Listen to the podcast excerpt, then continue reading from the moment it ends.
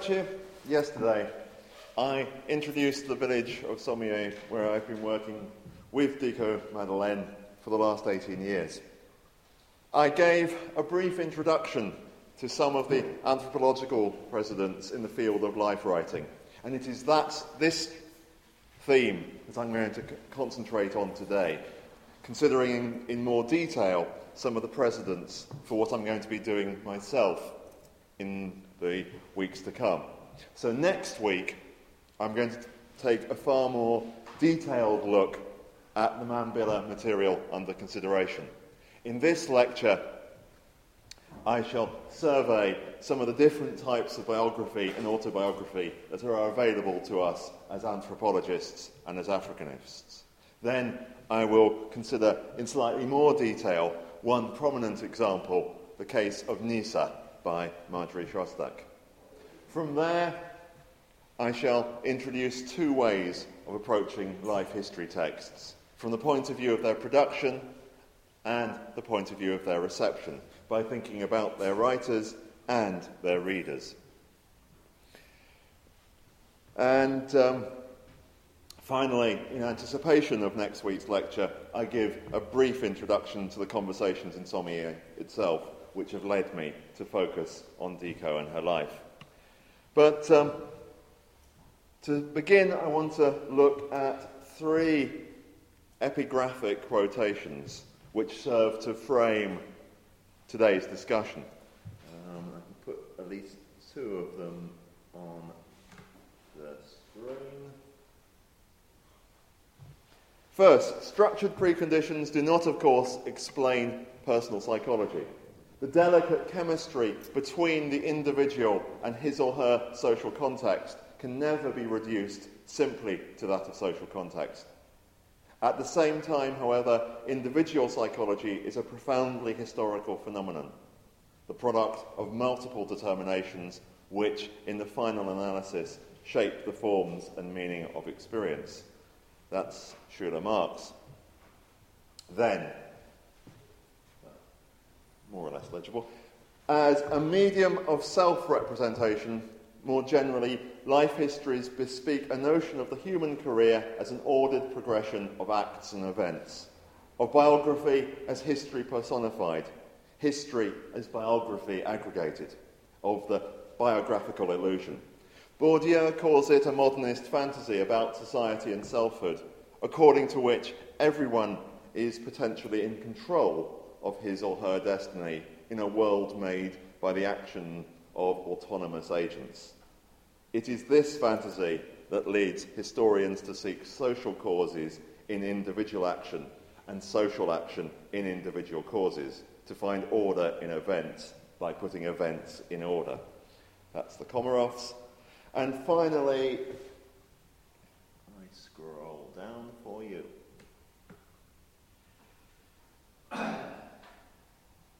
Oh, I put them in the wrong order on this. Finally, we have Roxana Waterson's introduction to her biography of a prominent man from Toraja, Indonesia. And here she observes that we all tell stories about our lives, if only to ourselves. And indeed, our mental health depends on our ability to do so, so that our lives may have coherence. Without some coherent memory of the past, there's no basis on which to act today.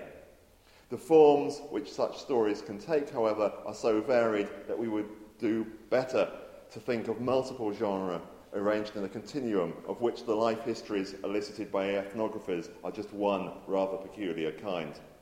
At the least formal end of this continuum may be found what psychological researchers have termed life stories, fragments of oral discourse or personal storytelling, told in different ways for different audiences, and sometimes purely for the purpose of entertaining. At the most formal end, I published biography and autobiography. So, as I say, these quotes act to um, define some of this discussion for today. And I want to start then by considering, considering some of the precedents, some of the illustrious models and exemplars that have been published over the last century or more of anthropological writing. Some of these, but by no means all, discuss the techniques they employed for obtaining their data, how it was recorded, transcribed, and translated. But others give only the ethnographic background, with nothing about the way in which the texts have been constructed. This poses a problem for a critical reading. Collingwood, in his autobiography, raises a parallel concern. One cannot, and I'm now quoting, one cannot find out what a man means simply by studying his spoken or written statement, even though he has spoken or written with perfect command of language and perfectly truthful intentions. In order to find out his meaning, you must also know what the question was, a question in his own mind and presumed by him to be yours, to which the thing he has said or written was meant as an answer. Keesing provides an anthropological example of this. His text gives Elota's words without providing any information about what elicited them. Perhaps in the Kwaio case, this is reasonable. There's a Kwaio tradition of public oratory in which Elota was adept, and Keesing, in his introduction, makes it clear that as a respected senior, he was one of the key figures responsible for transmitting the lessons of the past to future generations. Yet, such lessons need not be in the form of stories about the speaker. And certainly, we are given no information about how unusual Kwaio found this mode of discourse. It's not just Keesing's voice that has been edited out. We can only guess at how difficult it was for Keesing to elicit these stories, or how much editorial work he has had to do to produce the book. The book successfully conveys a sense of the man from the combination of Keesing's glowing testimonial in the introduction and the later sections, which are Elota's own words translated and lightly annotated. But I would have liked more information about the conversations from which the published extracts are taken. All we are left with is the reflection that, I quote, the framework of custom within which Kwaio live is intricate, but not rigid. We shall see in Elota's story that to be human there as here is to follow strategies, to make choices, to explore paths, not simply to follow rules. Well, these are fine words indeed, but Keesing does not help us disentangle the choices he has made or to explore the editorial paths he has taken in presenting Elota's story. A better example, a contrasting example, is Renato Rosaldo's account of the life of Tukbaw, his Ilongot landlord, mentor, and friend. As Rosaldo put it, sometimes life histories just happen. You find that after the fact that what, you, what you have done is collected the material for a life history in the course of doing other things, while being told how to behave, being told off, or just while chatting at the end of the day. The anthropologist then tries, after the fact, and when not with the person concerned, sometimes in fact after their death, to write out the life history, an exercise that can resemble a jigsaw puzzle as much as a biography.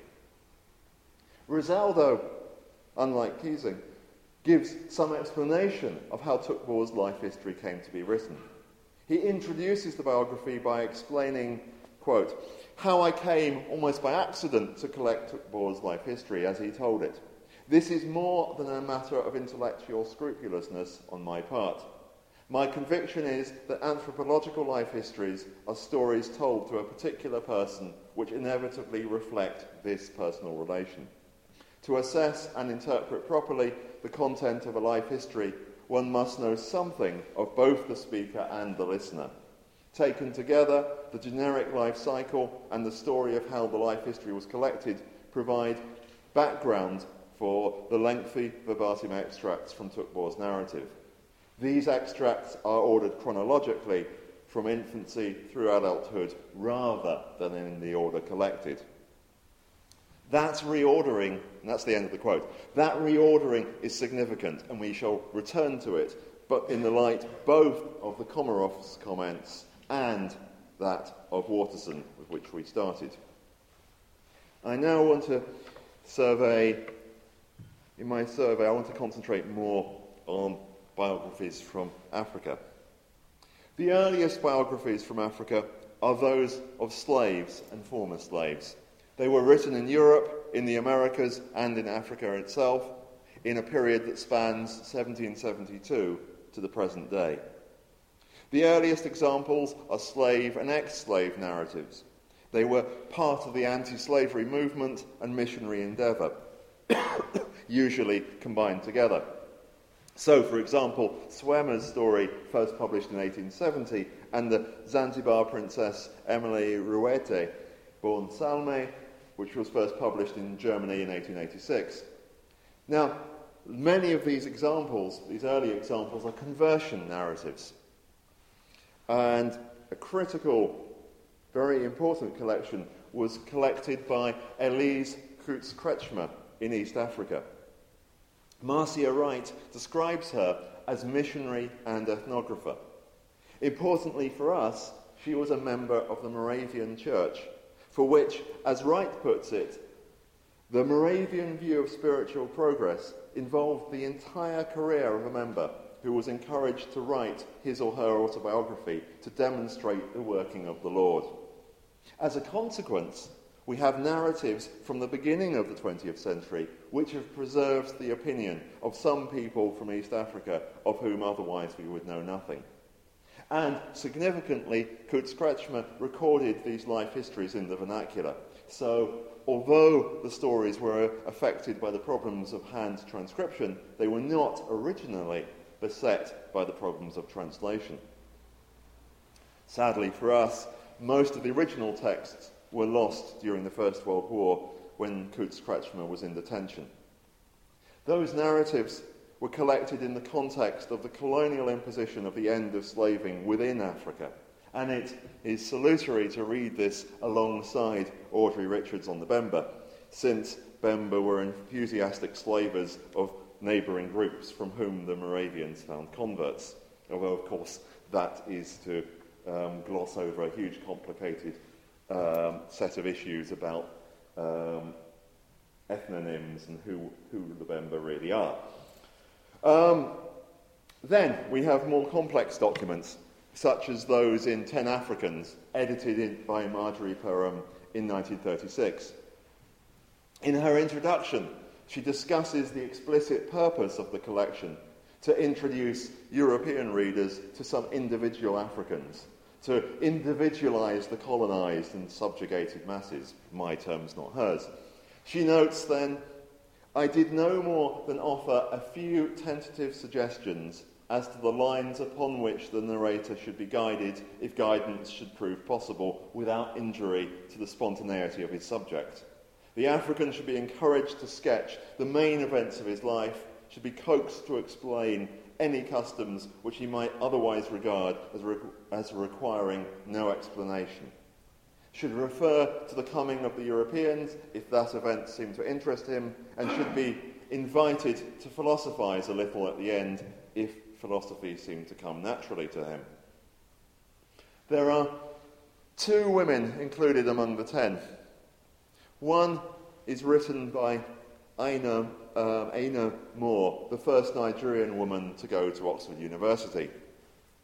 Actually, um, I, thanks to the internet, I can add the sad note that she died on the 15th of May 2002.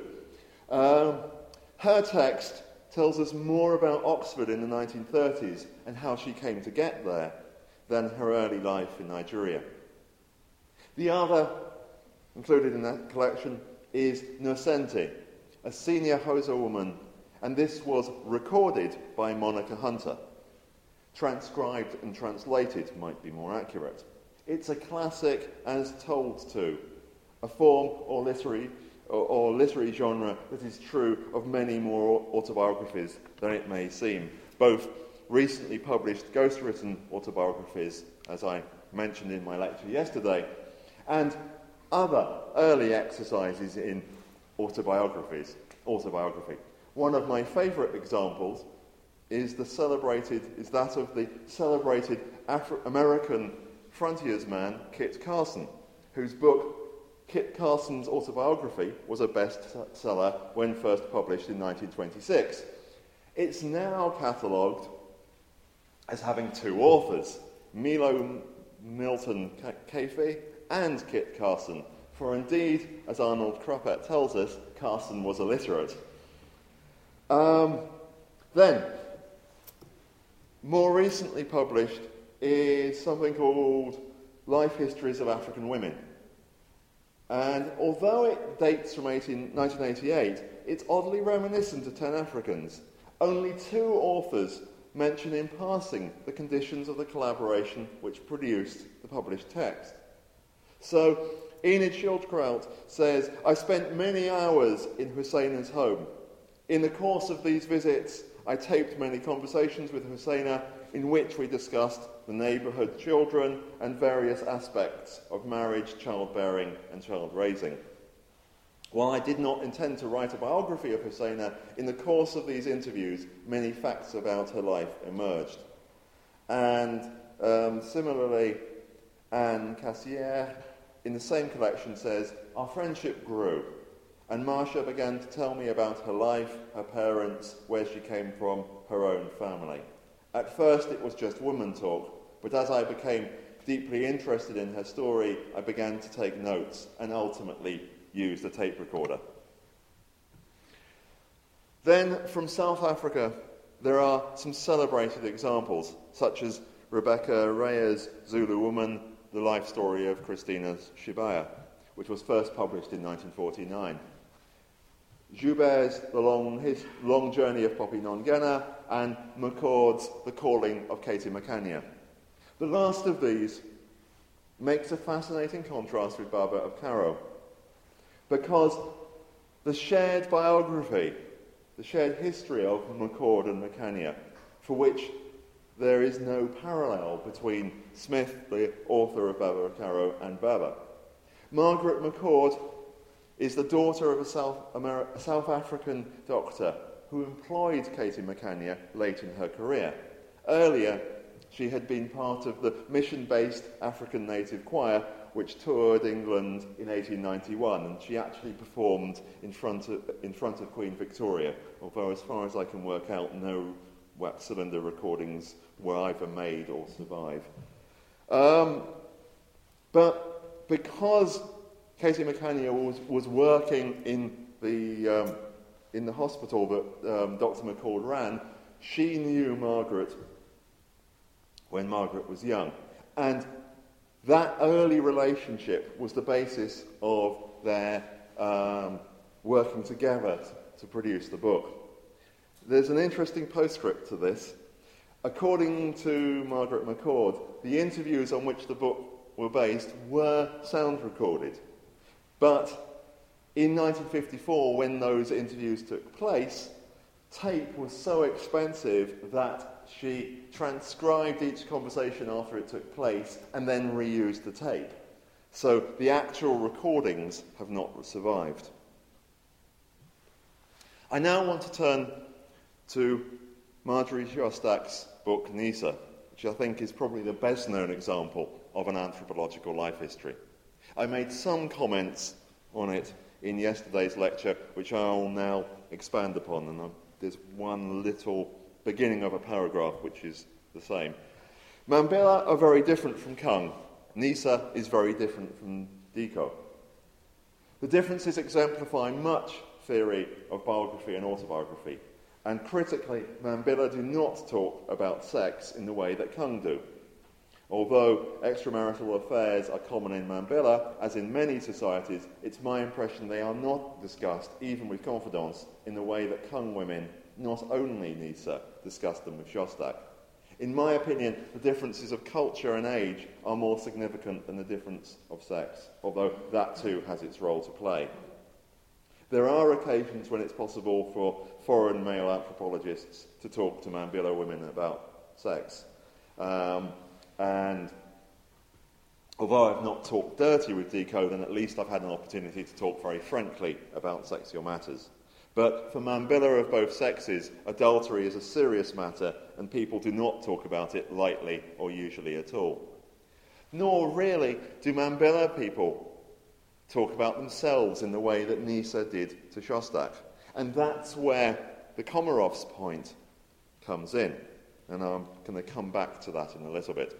In the beginning of Nisa, Shostak gives a short extract from a conversation she had with Bay, an old Kung woman, in which they circle around each other and got nowhere. And this, I think, will be familiar to many of you. Shostak contrasts the 50 year old Nisa with Bay, age 75, who was then the oldest woman in the camp. She quotes her conversation with Bay, which conveys, I think, the frustration of working with informants who miss the point of what one is about. Some people to whom I've shown or read the passage also say it reminds them of generic problems of young people talking to those much older. And I'll give you a short, ex- well, an extract of this to give you some of the flavour. I hope you'll be able to follow the um, changing voices. I'm not going to try and do voices. Bay, won't you tell me about the things you still remember? Yes, I certainly remember many things from my childhood. I am old, I have experienced much. You ask me about something and I'll tell you about it. Good. Tell me about the things your mother and father did. Fine.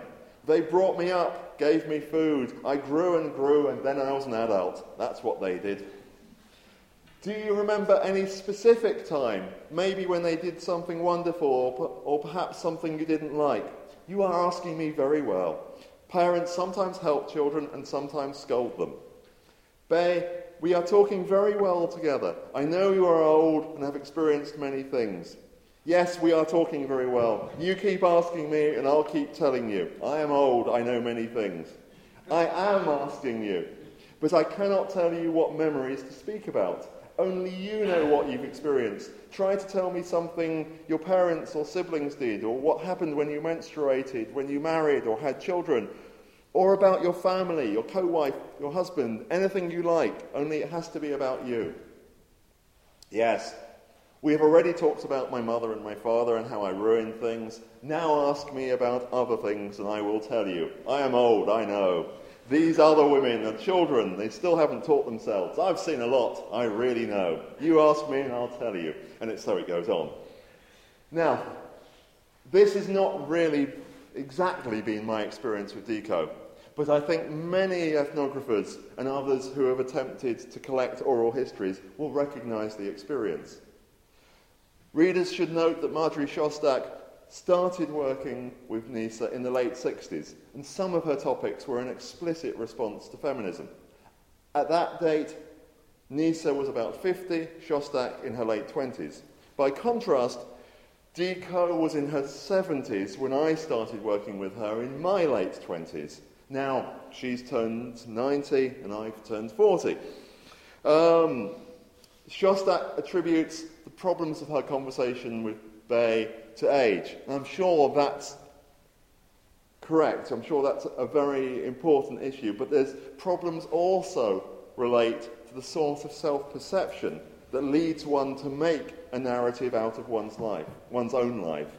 And it's that that the Comaroffs and, and Waterson allude to in opposing ways, in, in the quotations with which I started especially in societies without literate traditions. Many, perhaps most people, do not do this. Mambila certainly do not.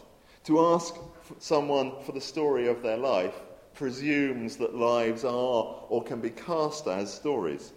And this isn't the case in Mambila. And the conversations that I had with Diko, I have had with Diko, and which in 1993 I prompted Sondwe to have with her, are and remain artificial and somewhat strained. So the Comaroffs you know, summarize that with their slogan, biography is anything but innocent. They continue to question the cultural and historical specificity of biography, resting as it does on the conceit that individuals control their own destinies. They warn against an ethnocentric imposition of Western models of life history. This echoes some of Waterson's concerns without recognizing her more general psychological point that some coherent memory of the past is required in order to act in the world. Perhaps the important point is about the degree and the quality of the coherent order in which our memories are organised. I take the Comaroff's counsel not as one to desist from life history, but to proceed with caution, to continue the exercise conscious of their warning. Their cautions are general and apply to readings of Nisa and South African life histories as well as to Diko's life story.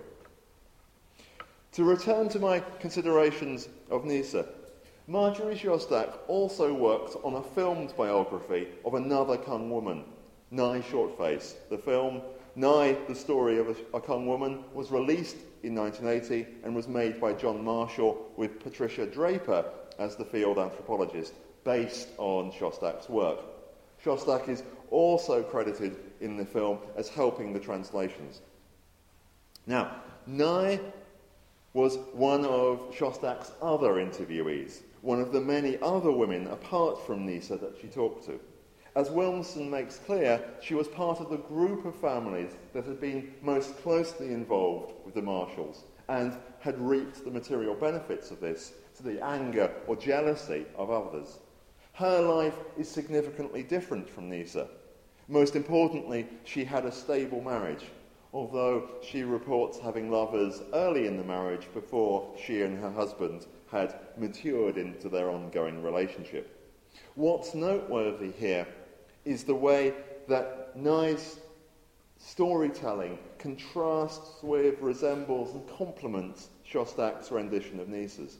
It makes me feel more confident about Nisa, that um, Shostak's editorial intervention was somehow less significant than one could imagine from reading her text alone. That sense of confidence is increased by other work by Patricia Draper. In 1987 and 1988, she made a series of life history interviews with senior um, Kung men and women, some of whom she had known from her original research in the late 60s. She, she was a contemporary of Marjorie Shostak. The published r- report of the research focuses on the experience of change among five women. There is talk of sex, lovers, the, and the way of telling is familiar to anyone who knows Shostak's book. Draper is concerned with social change, with, with sedentarization and intermarriage with Herero and Tswana pastoralists. So she's arranged her published text along thematic lines. This leads to a point made by James Clifford when he discusses Nisa in his book on ethnographic allegory. He says that we are given no idea of how Nisa told her stories in the series of interviews with Marjorie Shostak. Granted the many conversations that occurred between them, Shostak was faced with no small editorial task when she came to write the book we know today. She organised it around a classical chronological armature, presenting stories from Nisa's life, stage, life at different stages in a chronological sequence, not in the order that they talked about them. And that, of course, is the point that um, Rosaldo made when talking about his autobiography, his biography of Tukbaw, that he had to reorganize them in uh, chronological sequence. We can only speculate whether or not that's how Nisa chose to talk. Shostak's papers have not been archived yet, um, and so we don't know. Uh, they, I have tracked them. I tracked down someone who actually is sitting on them and one day they will be archived, so we will be able to ask that question. To be fair, Clifford himself remarks that the author is faced with an impossible task. Either one must follow the speaker and the rambling conversations at issue, or you, got, you must accommodate what are, in effect, Western literary conventions in order to produce a book which is readable. And one of the wonderful things about Nisa is how readable it is. There is no straightforward way of doing both. Now, to some extent, I think the internet provides something of a solution. One can post on the web source material, making it available for the curious and those from the community at large who want to, access the material with less mediation from the anthropologist. This means I can satisfy my sense of empirical responsibility and still feel free to recast the words spoken and the sequence of topics in ways which will be, I hope, comprehensible to the audience. Another set of contrasts between Diko and Nisa concerns the intellectual background to the research. Shostak was part of the Lee DeVore Kalahari hunter gatherer research project, which took place throughout the 1960s. The project was explicitly interdisciplinary, but was self consciously interested in contemporary hunting and gathering groups as providing information about the social forms and ways of life in prehistory, for all its pre- explicit recognition of change in the 20th century with the advent of Tswana and Herero pastoralists. Much of the research took a positivistic approach to many aspects of social life, and this research formed the background to Shostak's work and her book. It's that background that has been so fiercely attacked by revisionists such as Wilmsen in the great hunter-gatherer debates of the 1990s. Shostak set out to answer a very different set of questions, and especially to understand how they felt about their lives. Yet, perhaps she was asking too much. In Britain, as well as in Somié, sometimes I feel unable to answer the question of how I feel about my own life and how, how I, I, I feel unable to answer that question of for myself or even for those close to me, let alone for hmm. others. Um, and perhaps this feeling of doubt was uh, reinforced by attending a school reunion when meeting some middle aged strangers who 20 years before had been among my closest friends. Uh, but anyway, that's a digression. In part, Shostak was reacting against the positivism of Lee and DeVore's work. The intellectual climate in which she worked was very different from that in which Lila Abu Lughod was writing only 12, um, only 12 years later. Influenced by Clifford and other anthropological postmodernists, as well as feminist theorists, Abu Lughod sought to write against culture. She identified several problems with the concept of culture, but especially its homogenizing effects and the way that talking of a culture reduces or perhaps denies the agency of its members. Both Abu Lughod and Shostak have had to find a path between problems of generalization, we are all one, and conflicting problems of particularism. No one else can share my experience, which very quickly becomes a form of solipsism. Abu Lughod's solution is to concentrate on storytelling on the individual storytellers and to refuse to append a conclusion with the closure that that gives. The book finishes, the lives of the people do not. For Abu Lughod, like Dilthey before her, an individual can only be understood in a social context. Yet that context can be communicated and approached by starting with some exemplary individuals. As Abu Lughod says, attending to the particulars of individuals' lives need not imply disregard for the forces and dynamics that are not locally based. The effects of extra local and long term processes are always manifested locally and specifically.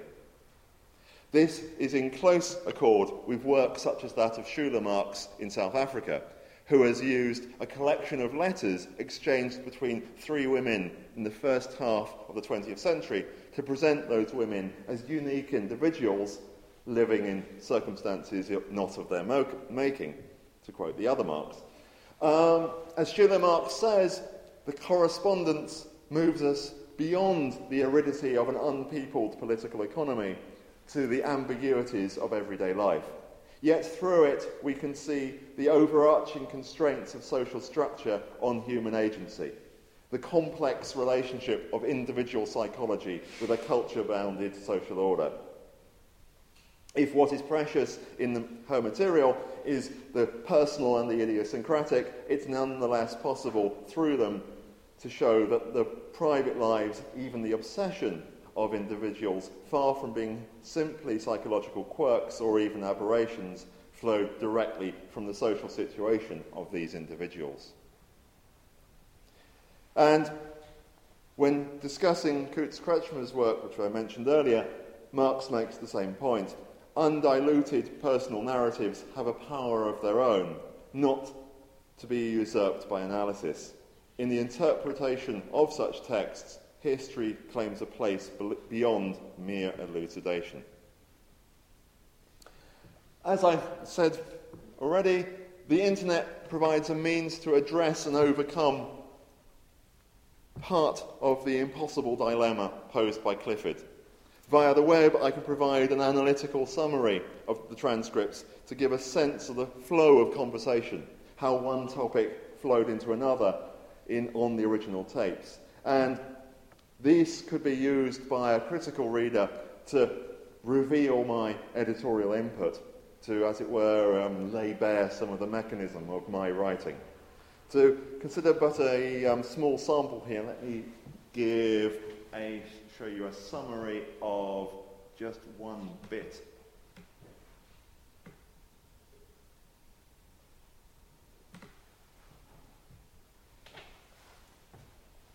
This is one a, a kind of analytical summary of one 45 minute one side of one tape. And it, started, it starts with the quarrel, which I summarised in yesterday's lecture, which I'll discuss in more detail a week today, next, next Wednesday. So it starts with the quarrel between Chief Conacher and his wives, Diko among them, and that leads to Diko hiding in the bush. From there, they moved to talking about women's work, since the quarrel was about women's work. But they moved straight to talking about the growing of sorghum, milling it for beer and porridge. then its use in rituals. Mbesa pouring um, beer on graves, and Dama, uh, which is a ritual closing the village to, to evil, and um, invoking good things to come to the village. Then get to one of these kind of classic plaints of the old, how traditional patterns of communication between the gen- generations and genders have broken down. For example, how girls now continue, continue to date other boys even once they are engaged. then, how other taboos are being broken, how the regular rituals to protect the village are not being performed, and children do not obey their parents. Then, history talk about different subgroups of the population of Somié village. The Indaba from down here, the Umvot from up there. And finally, on this side of the tape, how did the chief divide meat up among his wives? And that, that question got answered on the next tape. You recall that in yesterday's lecture, I commented that when the account of the quarrel was over, the talk moved on. Sandrine Michel, who was asking the questions, was satisfied with the conclusion, although I would not have been, I, I, and I was not. What happened, and the summary kind of hints at this, they went from the proximate cause of the quarrel, Conacher interfering with Diko's management of the labour of the chief's wives, to discussing that labour in general. And to my mind, they did that without discussing how the quarrel was re- resolved, and that's what I had to do by asking, to sort out by asking more questions. Now, when considering life histories, when considering texts or transcribed conversations as the raw material for an anthropological analysis, it's helpful, I believe, to conceive of approaching the text twice. First, as literary analysts, second, as anthropologists. In reality, of course, we do both together, but the conceit of a separation helps an initial consideration of the issues concerned. The production composition approach concentrates on the who, how, where, why, and when of the creation of the texts. The anthropological approach asks ethnographic questions of the resulting texts, and this can lead to a, gen- a set of worries of general concern for anthropology about representativeness. Such concerns are general to anthropology, whether or not it uses life history or case studies. Much ethnographic research revolves around the consideration of single or rare events, their, their use as the basis for exp- the exploration of wider social phenomena. An approach of methodological pluralism in which different sorts of data can triangulate provides a robust solution. But to explore this further would take me too far into general issues of anthropological method. I want to try and stick to life histories. One solution to the concern of representativeness in life histories is to use what Krupat calls collectivized autobiography.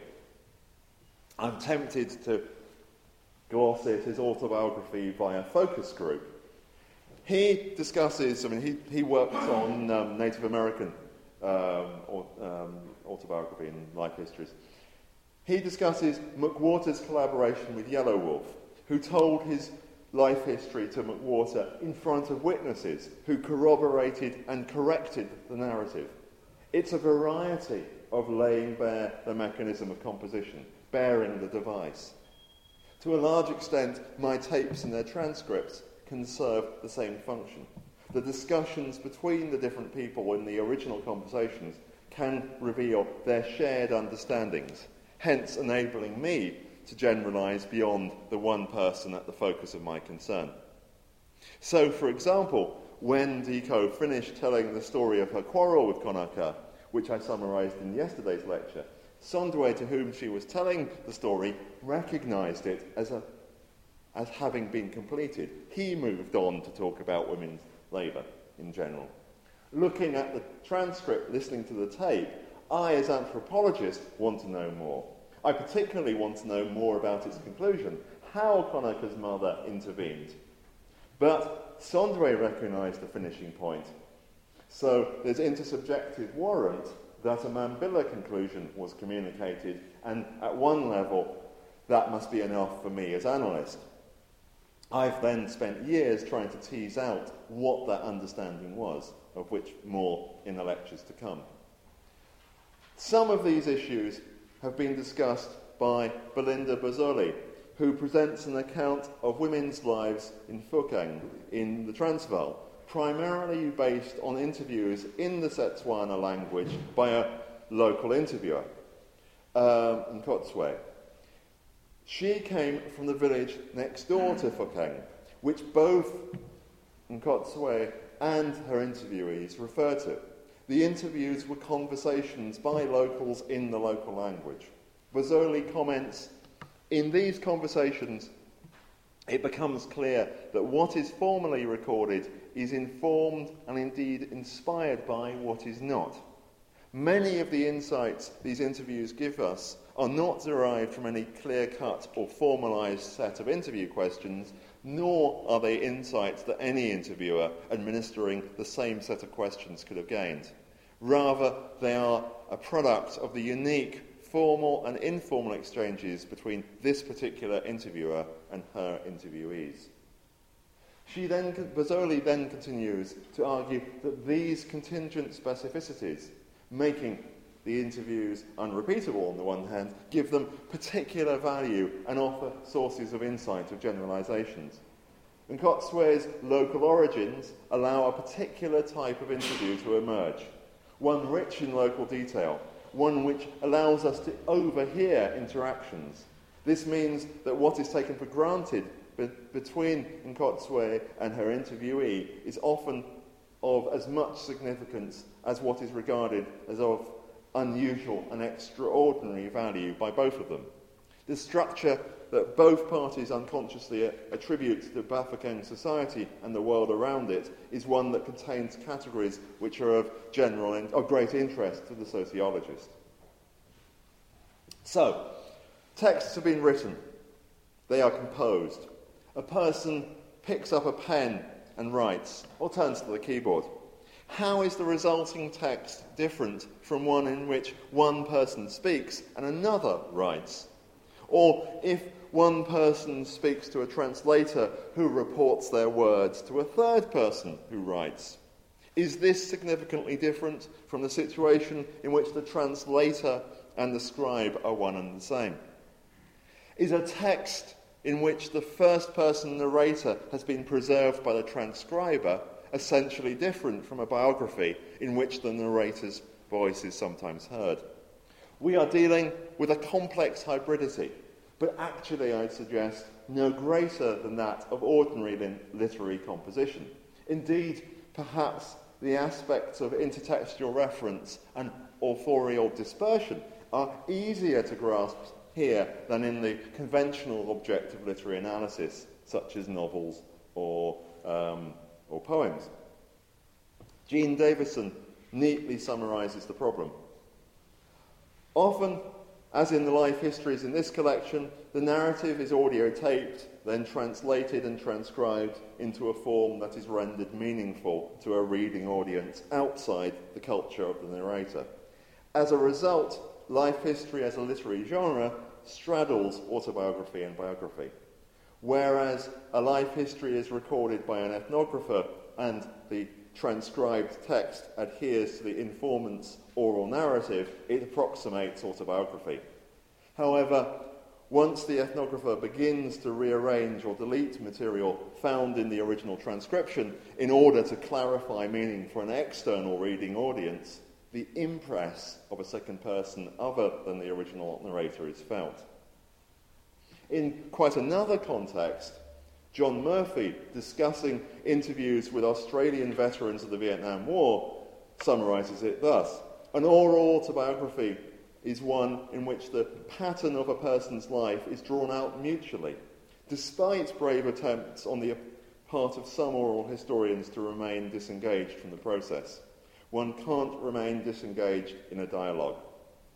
The pattern which emerges is mutual endeavour, and as I have argued, it has the organisation, sorry, it has the organisational elements of metaphor.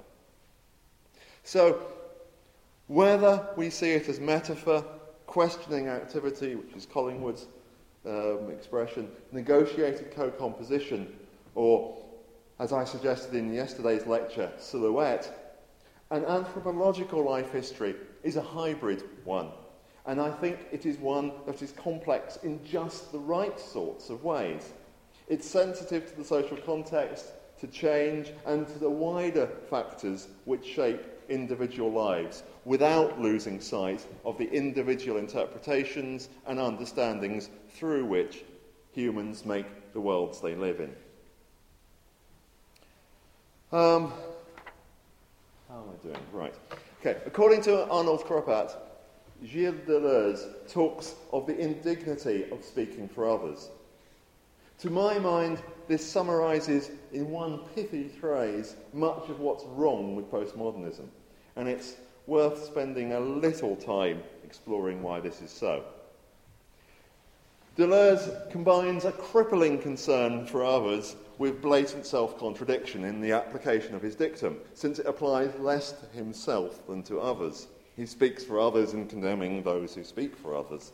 Taken seriously, and perhaps this is my mistake, he condemns us to a self regarding solipsism. I'd rather suggest that the human condition, being a social one, has as a direct consequence that all of us have no choice but to speak for others, and this is the basis of a pan human dignity. The postmodern mistake following from the so called textual turn is a supremely academic mistake. It is to confuse different orders of indignity, misrepresentation, and oppression. It blurs basic differences between insults, blows, and slavery, and I think is to be deprecated for this, all the more so as it claims the political high ground. Um, I want to close today by talking, going back to talking about Mambila, and in a way um, anticipating the far more detailed ethnographic discussion which I'm going to move into next week.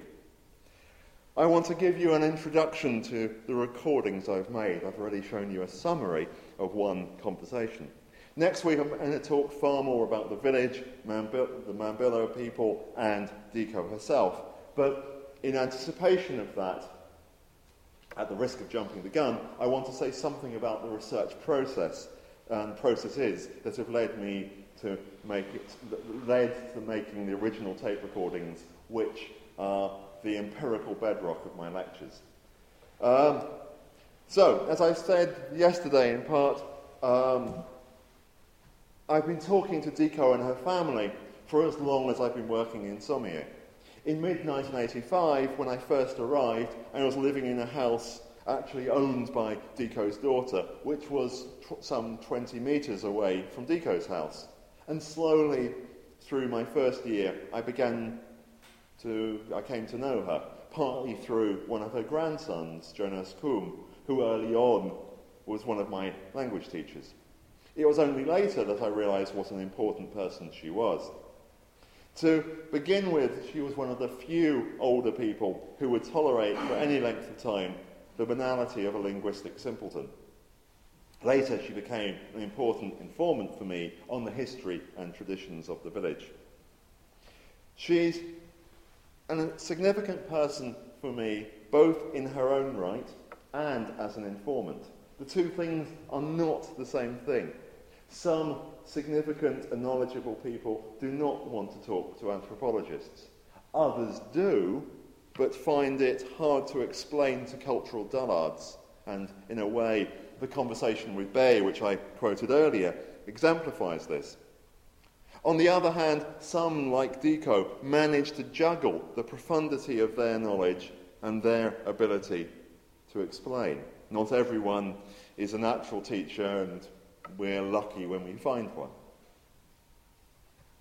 For all our long background of talking to each other, when I finally tried to sit down with her and start working on her life history, I found that the conversation quickly reduced to something that resembled the talk between Shostak and Bay far more than what I'd been hoping for, which perhaps was Marcel Griaule and Ogotemmêli.